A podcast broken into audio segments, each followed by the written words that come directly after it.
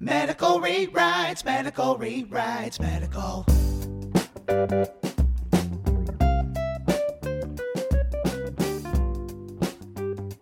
Medical rewrites, medical. Hello, and welcome to Medical Rewrites, the podcast that rewrites movie scenes with evidence based medicine. I am Megan Jeffries.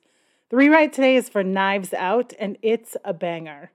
The deep dive is all about pain management of musculoskeletal injuries. Please note this podcast contains super big spoilers, really, all the spoilers. Do not continue if you have not watched this movie. I cannot stress this enough. Don't ruin this cinematic journey for yourself. It's so good. This episode is also discusses an opiate overdose. If this is distressing, this might be an episode to skip. Knives Out was released in 2019, a budget of $40 million, bring in $311 million. IMDb rates it a 7.9 out of 10, so pretty big ups from IMDb. Rotten Tomatoes, even better. Critics rated a 97%, audience at a 92%. So I cannot stress enough that you should pause right now if you have not seen this movie. All spoilers are coming thick and fast. And because this is a who done it movie, it will absolutely ruin your first watch of this rewrite. Final warning because we're going to start this episode with the final reveal. The famous detective Benoit Blanc, played by Daniel Craig, is summarizing his findings of how Harlan, played by Christopher Plummer, died. His audience are police officers and Marta, who's played by Ana de Armas. Ransom, who's played by Chris Evans, is also present because Blanc is trying to set him up to confess. Marta, I'm so sorry. I told them everything. I figured it was up. I'm Hey, sorry. it's all right, Ransom. I'm glad you did. Not exactly everything, though. Is this about what Great Nana told you? She saw me that night. She mistook me for Ransom. We'll get to that. In the meanwhile, Mr. Hugh Ransom Drysdale, you might tell us all why you hired me. Why I hired you? You're right. Let's back it up to the night of the party. Your argument with Harlan. What were the overheard words by the Nazi child masturbating in the bathroom? My will, and I'm warning you. You and Harlan were drama mamas. You shared a love of twisting the knife into one another. You see, I don't believe he would have slipped it in halfway. No, no, no. I submit. Harlan told you everything. You can't be serious. Not a red dime or word of my work to a single one of them, you included. Marta, remind me what Ransom said his conversation with Harlan ended with. Harlan told him that I could beat him at Go. And I asked myself, Marta, how would the topic of the will have steered around to Marta? There is one obvious explanation. You can't be that crazy. You're not just gonna throw away your fortune. No, I'm giving it to Marta. All of it. You're a Brazilian nurse. Are you goddamn insane? I'm sane for the first time in my life. Harlan, if you and think I've I'm done gonna it. let this happen, if you think I've I'm made gonna the stand change to my watch- will. It's done. I'm warning you. That's some heavy duty conjecture. Granted. But it is the only way what comes next makes sense. So you storm out, you drive off into the night. You tell Marta later, uh, what was it, feeling an overwhelming sense of Clarity. That he had to make do for himself from here on out. Exactly. Marta, the will, Harlan, do for yourself. You won't get away with this. And a plan forms.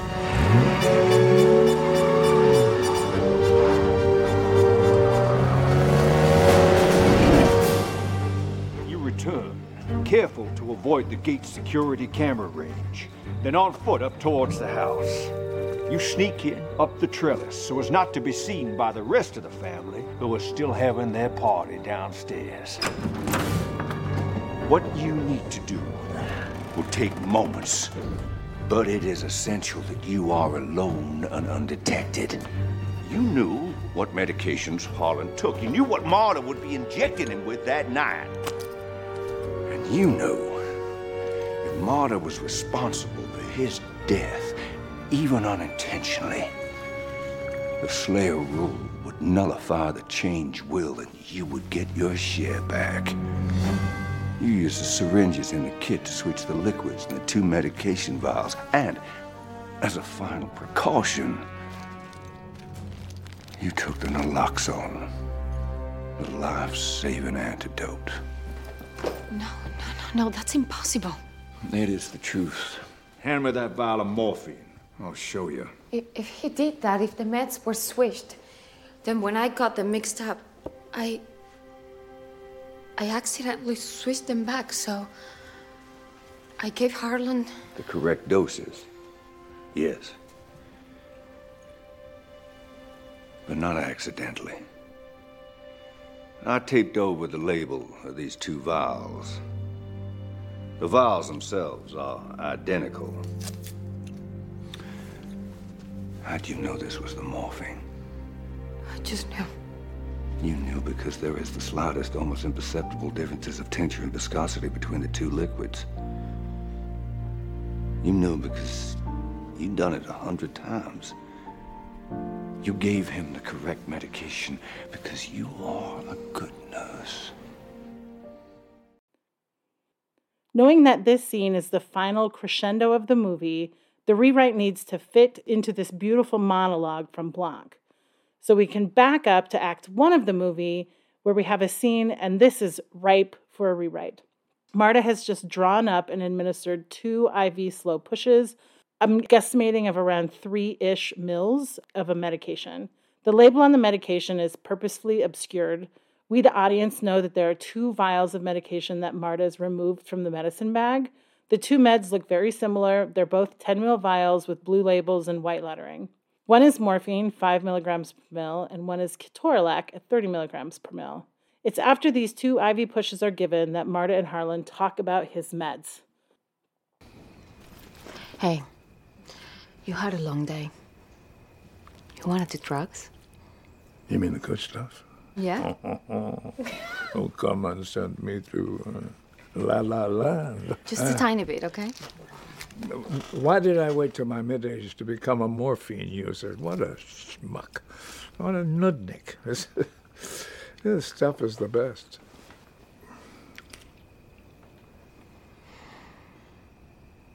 Oh my god. Is there a problem? This is what I just give you a hundred milligrams of. I messed up. You gave me a hundred milligrams of the good stuff.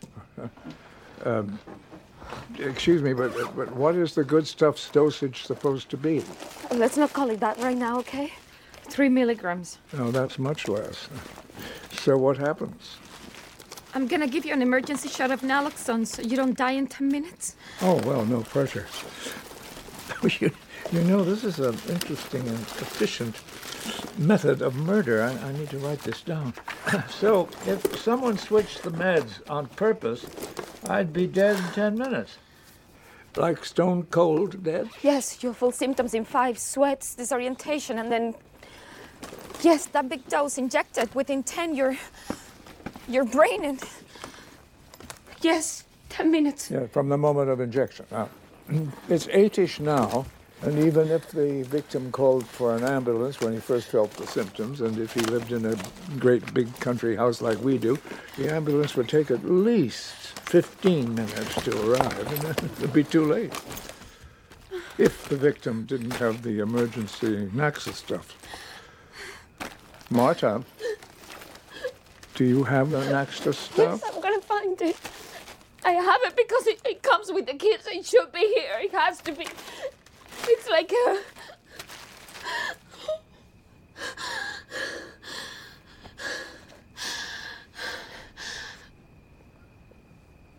He's not here, Harlan.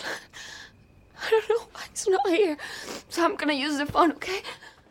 It's rough to listen to Marta describe the symptoms of an opiate overdose as sweats and disorientation, and I think she's going to say brain death, but something about brain, and then she sort of stutters. But that's what's going to happen in the next 10 minutes. But we have bigger fish to fry in terms of what needs a rewrite. The next five minutes of the movie, Harlan remains alive and tells Marta how to get away with murder by avoiding being the suspect in his seemingly unavoidable death. Harlan shows no symptoms of sedation or respiratory depression, usually seen in the setting of a 100 milligram morphine dose in a patient that's accustomed to only 3 milligrams. But we digress. The next scene, Marta is being interviewed by Blanc and giving a play by play of the evening that Harlan died. She's trying to give him the sequence of events with enough truth as to not vomit because she's got this anxiety vomit thing going on, and as well as to the local police officers. I took him upstairs. We played our nightly game of Go. At some point, he knocked the board over, and uh, Joni came up to check on us. Um, I gave him pain medication. He pulled his shoulder last week. Um, and uh, I left him in his study. At midnight, I said goodbye to Walt. Went home. What kind of medication did you give him? Since his injury, I've been giving him 100 milligram IV push of Toradol. It's a non narcotic analgesic. And to help him sleep, 3 milligrams of morphine. And the family was aware of this? Yes, of course. Did you notice anything strange or off about his demeanor?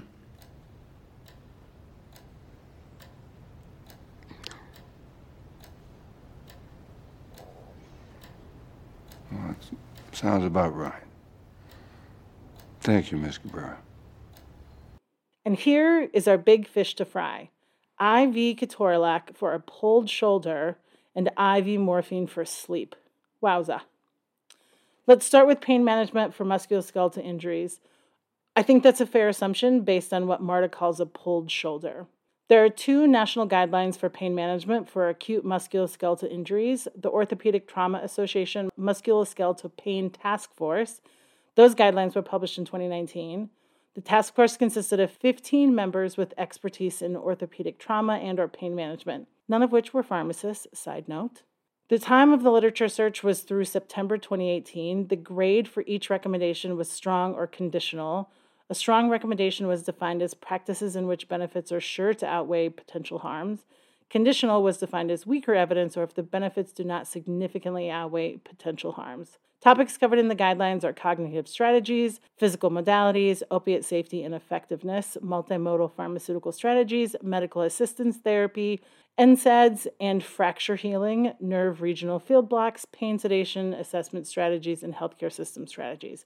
That is a ton of topics, and not all of them get a ton of space in these guidelines. Each of these could obviously be its own guideline, but they're generously, I would say, summarized here a brief summary, maybe the better descriptor.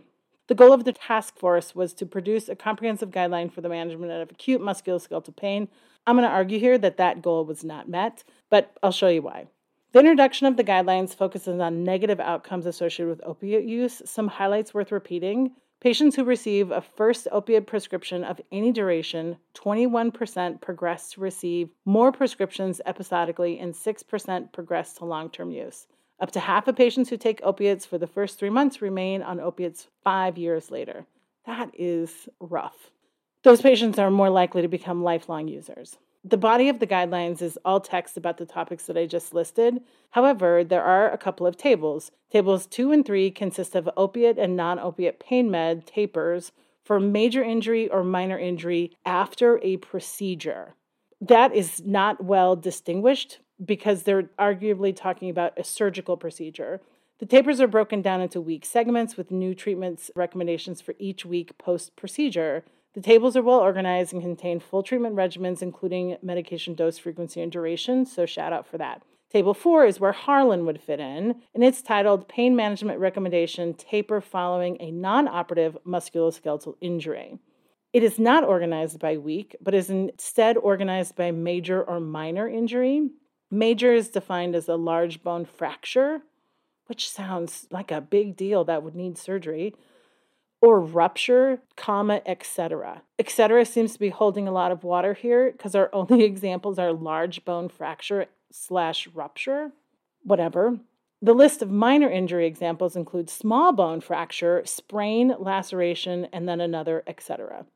Major injury opiate recs include hydrocodone combined with Tylenol at 5 slash 325 milligrams or tramadol, 50 milligrams, 1 Q6 PRN. Dispense 20 of these, aka five days worth, and then 10 more if necessary, which equals to two more days if taken Q6 hours. Minor injury opiate recs are just for tramadol, same directions. If you could see my face when I first read these guidelines, you would picture a cartoon character in which the mandible has fully detached from the temporomandibular joint and now rests comfortably on the floor. In my opinion, tramadol is a fully garbage med. If adverse reactions and efficacy were on a teeter totter, adverse reactions would be represented by Santa Claus, a portly Santa Claus, and efficacy would be represented by the very tiny tooth fairy. I'm going to use the sandwich framework for feedback positive, negative, positive. The guidelines include sections for several non pharm approaches for pain management, including non traditional approaches like music therapy and aromatherapy. The critical meat of this sandwich is substantial. Tables 2, 3, and 4, which contain the pain medication taper tables, are created without the guidance of primary literature and they're not graded. And typically, it's the tables that only the audience actually uses in a guideline. No one reads the text. We are there for the tables, we're there for the quick and dirty. There's minimal primary data about the efficacy of pain meds. In the text of the guidelines, the authors sort of address this. They state the literature comparing the difference in the safety and efficacy of opiates for the treatment of pain in acutely injured musculoskeletal patients is scarce. Yes, agreed. The majority of the literature on safety and efficacy of opiates is in regard to chronic pain from both malignant and non malignant conditions. There's very little in the literature discussing safety and efficacy of the short term post injury setting, hence, the appropriate dose for specific injuries or conditions is not well defined. Right. The authors cite one comparative study that looked at the efficacy of oxycodone plus ibuprofen versus ibuprofen alone versus oxycodone alone in women after abdominal or pelvic surgery. Most of these women got hysterectomies, salpingectomies, or oophorectomies. They used this study to make the statement combining opiates with nonsteroidal anti inflammatory drugs has been shown to be more effective than opiates alone. So I find the study, I look at it, it is an RCT in women who've received a PCA immediately after surgery. When the PCA was then discontinued the next morning. So you kind of SOL if you got an afternoon or a late evening surgery because you only got overnight PCA, but they didn't address that. Apparently, everyone gets an AM hysterectomy. I'm not sure. Participants who requested pain meds within six hours after the PCA was turned off received a pain diary and timers they were asked to record their pain intensity on a four point scale zero was no pain, three is severe pain. Patients that scored a three were then randomized into four different treatment arms Oxy 5 with ibuprofen, ibuprofen 400 by itself, Oxy 5 by itself, or placebo. The minimum duration of participation was six hours. They screened 633 patients, 454 were randomized, but only 138 completed the study. This represents a 70% dropout rate. 97% of them dropped out because of insufficient pain control. Keep in mind, this study included a placebo group, but still, the feedback from this trial has to be that the methods did not meet the participant expectation. This is the biggest dropout rate I've ever seen. The primary efficacy variable was total pain relief at six hours and the sum of pain intensity differences at six hours.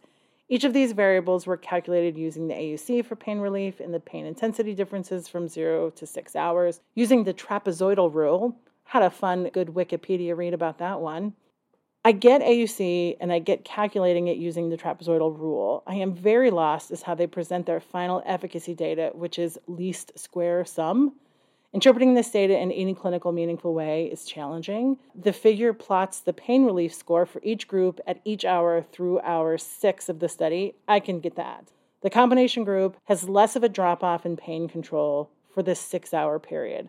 Oxycodone alone drops off at hour two, meaning patients received pain control for about two hours and then their pain control gets worse. Ibuprofen group drops off around four hours, meaning they got around a four hour pain relief and then their pain gets worse. That's essentially the big differences between the groups. Keep in mind, 70% of the patient population has already bailed on this study. So I'm pretty unwilling to embrace the recommendation that NSAIDs plus opiates are better than either alone for the treatment of post op pain based on this one study. If Harlan's treatment plan followed this guideline, he would have received either tramadol 50 Q6 times 5 days or 7 days, or NSAIDs, PRN, as directed, and the question mark, acetaminophen 1 gram Q12, then PRN as directed. Ugh, yuck. Hopefully, moving on up to some better guidelines, let's see if the 2020 American College of Physicians and American Academy of Family Physicians does any better. I think the total number of contributors is 47. I tried to count. They were all physicians except one non physician representative, which had a JD degree. The scope of the guideline was clinical recommendations on non pharmacologic and pharmacologic management of acute pain from non low back musculoskeletal injuries in adults in the outpatient setting. Right up Harlan's alley. The recommendation grading system was similar to that other guideline using strong conditional, but also included three categories in terms of certainty of evidence high, low, and moderate. The group included 207 trials consisting of over 32,000 patients. 48% of studies included a mix of musculoskeletal injuries, 29% enrolled patients with sprains, 6 enrolled those with whiplash, and 5% of those were from muscle strains. So far, feeling pretty good about Harlan being represented in this population. The guideline makes only three recommendations, which is fascinating. Most ID guidelines make at least 50, it feels like. Recommendation number one is rated as a strong rec with moderate evidence and it says clinicians should treat musculoskeletal injuries with topical NSAIDs with or without menthol gel as first line therapy to reduce pain, improve physical function, and treatment satisfaction. Rec number 2A states is rated as a conditional rec with moderate evidence that says oral NSAIDs or oral Tylenol. 2B says also a conditional rec but with low evidence Treatment with acupressure or transcutaneous electrical nerve stimulation, often reading as TENS, is that recommendation. Rec 3, also conditional with low evidence. And Anne, can I get a drum roll? These guidelines recommend to avoid the use of opiates, including tramadol. Two guidelines, one year apart, total contradictory recommendations. The primary outcome that they looked at of pain relief was assessed using 69 different randomized controlled trials. It included over 10,000 patients. Specific acupressure was the only effective non pharm treatment with moderate certainty and evidence. Low certainty was applied to TENS. Interventions that did not show any pain relief compared to placebo were ultrasound, non-specific acupressure, exercise, and laser therapy. Pharmacologic treatments with high certainty of evidence are acetaminophen plus opiates. I am fully confused by this recommendation, as Tylenol has arguably not been shown to be better than placebo in most things. But again, I'm taking it in, open mind. The silver medal for moderate goes to Tylenol, NSAIDs, and topical NSAIDs, all solo. Options that didn't show proof of pain relief compared to placebo were Tylenol plus diclofenac, topical NSAIDs plus menthol, glucosamine, ibuprofen plus cyclobenzaprine, Tylenol plus ibuprofen, cyclobenzaprine by itself, and menthol solo by itself. So, this means that there are specific groups or musculoskeletal injuries that respond to treatment options very differently. This has to be a sample problem, not an efficacy problem. It makes no sense that in some studies, Tylenol alone is more effective than placebo, but in other studies, Tylenol plus diclofenac were not more effective than placebo. Same with topical NSAIDs, but not topical NSAIDs with menthol. That would imply that the two treatment options were somehow antagonistic, which is seems unlikely. When physical function was the outcome of effective pharmacological treatments, oral NSAIDs, topical NSAIDs, menthol gel earned moderate certainty of evidence, and Tylenol was no better than placebo. This analysis was repeated for treatment satisfaction and symptom relief, which again showed unexpected efficacy differences between what was effective and what was not. The guidelines also review harms associated with each treatment option, including GI, which included constipation from opiates and bleeding from NSAIDs, so pretty big catch all under the GI category. They also looked at neurological adverse events and prolonged opiate use.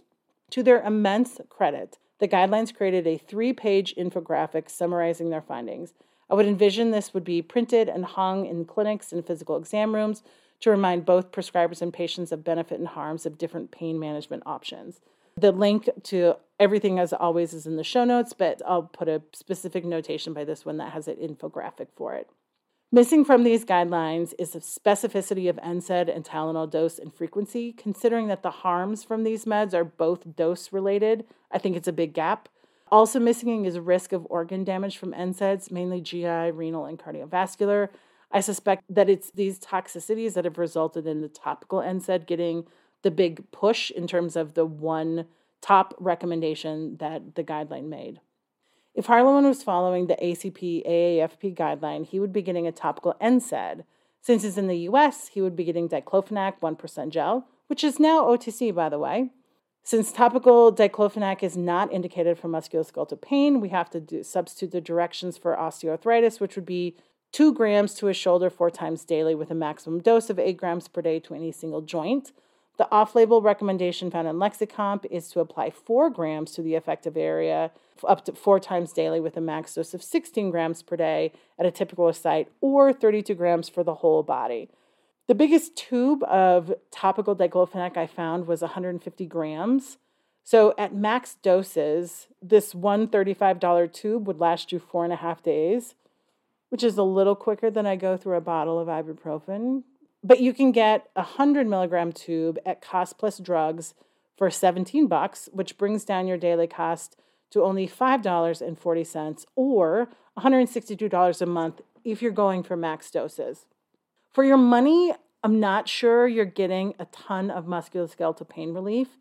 I went to look for recent randomized controlled trials that looked at specifically topical diclofenac. So there was a 2017 RCT that compared the combination of topical diclofenac and menthol gel versus menthol gel versus placebo for pain associated with sprained ankles. There was 117 patients in the combo group, 112 in the diclofenac group, 77 in the menthol group, and 75 in the placebo group. The dose for all of them, obviously including the placebo, but it was for those that had drug, it was for diclofenac, four grams applied to the ankle four times a day. So a decent dose compared to what is currently out there in terms of recommendations. The primary outcome was pain intensity with movement. There was no statistical difference in primary or secondary outcomes. Of note, the primary outcome was a continuous number, making statistical significance actually easier to find and achieve rather than categorical data. Of note, there was a higher incidence of skin irritation in the diclofenac group, which is not awesome. A 2019 RCT compared topical diclofenac gel, ibuprofen gel, and ibuprofen gel with levomenthol for the treatment of pain associated with musculoskeletal injuries. It was an all comers. There was no placebo in this control group, so my skepticism is fully engaged.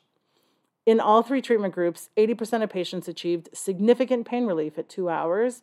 Pain scores dropped from in the sevens to in the fours in all three groups the mode for pain relief, they had a Likert scale of pain relief that they observed.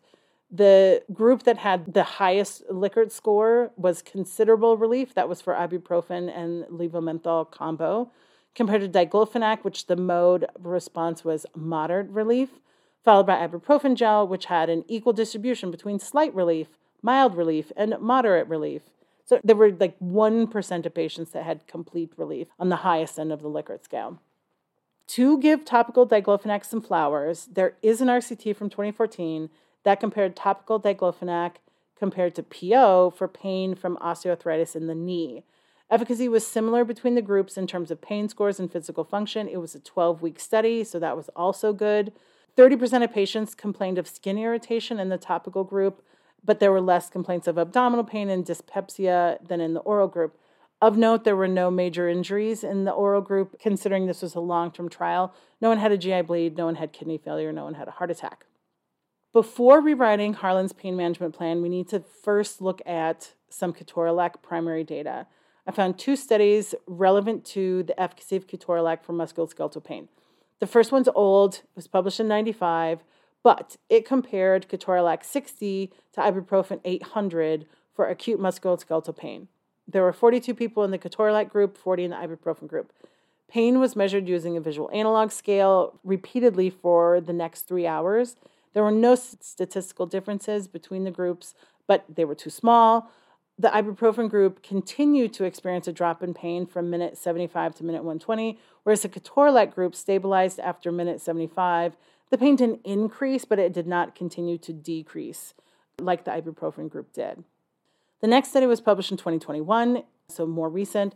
It compared the efficacy of a single ketorolac dose of either 60 milligrams or 15 milligrams for acute musculoskeletal pain in patients presenting to a military emergency department. Anyone greater than 55 years old was excluded from this study. That would mean Harlan is out the door. But because 100 milligram ketorolac dose is key to the plot point of Knives Out, we got to sort of address the issue of where they would possibly get this dose from. There were 55 people in each dosing group. The primary outcome was pain on a visual analog scale. Pre-treatment pain scores were a smidge higher in the 15 milligram group. That was at 70 millimeters compared to 66 millimeters in the 60 milligram group.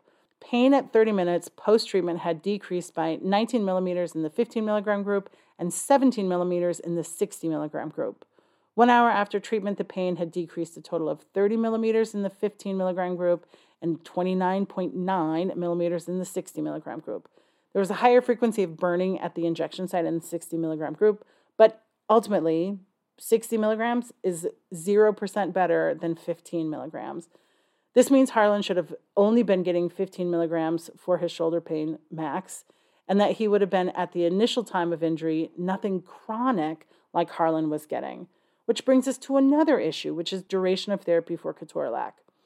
Both Lexi and Micromedex state the maximum duration of ketorolac is five days, but they are light on the rationale. This hard stop at five days has been enforced at every single hospital I've worked at since 2005. Not because anything changed in 2005, that's just the first year that I worked in a hospital.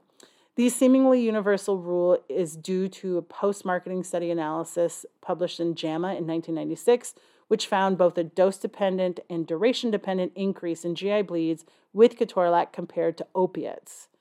Treatment durations over five days doubled the rate of GI bleed and nearly tripled the risk for clinically important bleeding compared to opiates, which arguably might as well be compared to placebo since opiates do nothing to inhibit gastric mucosal layer. Let's take a quick pharmacology excursion about NSAIDs and upper GI bleeds. So, NSAIDs inhibit cyclooxygenase 1 and 2, abbreviated as COX 1 and 2. When not inhibited by NSAIDs, COX 1 and 2 are doing work. They are the enzymes responsible for converting arachidonic acid into prostaglandins, and prostaglandins are responsible for maintaining gastric mucosal integrity. There are other non prostaglandin mechanisms for gastric and intestinal mucosal injury, but we can only do so much in a single episode. So, back to the demise of the chronic ketorolac. In the post marketing safety study, the bleeding outcomes for ketorolac got even worse when you added age as the variable Patients over 75 years of age were 1.6 times more likely to experience a GI bleed compared to other age groups also receiving NSAIDs. So, not compared to opiates anymore, this is compared to other NSAIDs. Since Harlan died on the night of his 85th birthday, he's definitely in this category. I would like to give a huge shout out to Christy Denton. She's a drug information specialist at the University of Illinois who summarized all the available data about the five day ketorolac rule I have put her link in the show notes. Her write up is excellent. For the sake of being complete, but knowing that I'm at risk of beating a dead horse here, Ketorolac also has some of the highest risk amongst other NSAIDs for causing hospital admission for heart failure. This data is from the European group called Safety of Nonsteroidal Anti-Inflammatory Drugs Project Consortium. Just as a quick shout out to celecoxib, who did not show at risk at all for hospital admissions for heart failure. Love that drug. I feel like we can confidently include that Harlan's pain management regimen of IV ketorolac 100 milligrams daily is not optimal, but we might have killed him down the road either way through heart failure and upper GI bleed. A much slower, more painful way to go than a knife to the throat. To stick to the key murder plots and use evidence based medicine, we need a significant rewrite. We have to get rid of the chronic ketorolac and the ketorolac dose. We didn't dig into evidence based medicine for sleep, but we know that opiates are never going to be the right answer here, so that edit is going to go as well. For the rewrites, there are several key plot points that need to be maintained for the movie to work. Number one, the time frame that the accidental overdose creates. According to Harlan, an ambulance takes 15 minutes to reach the mansion. The time from injection to death needs to be 15 minutes ish, But we could stretch that, I think, because we could just change the time frame and put the mansion further out of town because it takes the ambulance longer to get to the house. So that's a little flexible. Number two, we need the medication to look the same. Ransom switches the fluids in each of the vials. A slight difference in viscosity plays into the plot at the end when Blanc is explaining why Marta is still a good person and a good nurse, or good caretaker, anyways. That would be nice to achieve if possible. Number three, the volume of each dose needs to be similar. This is a sequence error in the original script. The current script has Marta giving Harlan two slow IV pushes, which I think would represent each medication, as there's no need to give two injections, even to get 100 milligrams of Torlac up in Harlan's PICC line. For both injections, the syringe is three to five mils full. The concentration of the ketorolac is 30 milligrams per mil, meaning it should equal about 3.3 mils, which the scene accurately portrays, except that they get two injections which means the volume should be 1.5 mils each. It's very confusing. Also, don't look at her sterile technique, it's not optimal. Number four, one of the medications needs to be lethal at a high dose. This is the big kahuna. This is the big deal. This is the big crux of the movie. You got to kill the guy. And the vials need to look alike so Marta can mix them up. Elements that need a rewrite the medication indications, Harlan's indications for ketorolac and morphine are a pulled shoulder and insomnia, neither of which are key to the plot, and both are treated with inappropriate medications and doses. So both those got to go. The other thing that I think is a real pickle is he gets both of these medications through what looks like a PICC line. This is annoying script choice since opiates and NSAIDs are obviously available orally, and Harlan appears to have a working gut he drank and ate at his 85th birthday party. So here are some possible fixes. One, give Harlan a reason to have a PICC line and identify two medications that would both make sense to give in a PICC line. Or two, give the medications orally, sub-Q, or IM. Death within 10 minutes time frame becomes much harder to achieve with non-IV routes, but I think it's possible because we have a little wiggle room with our timeline.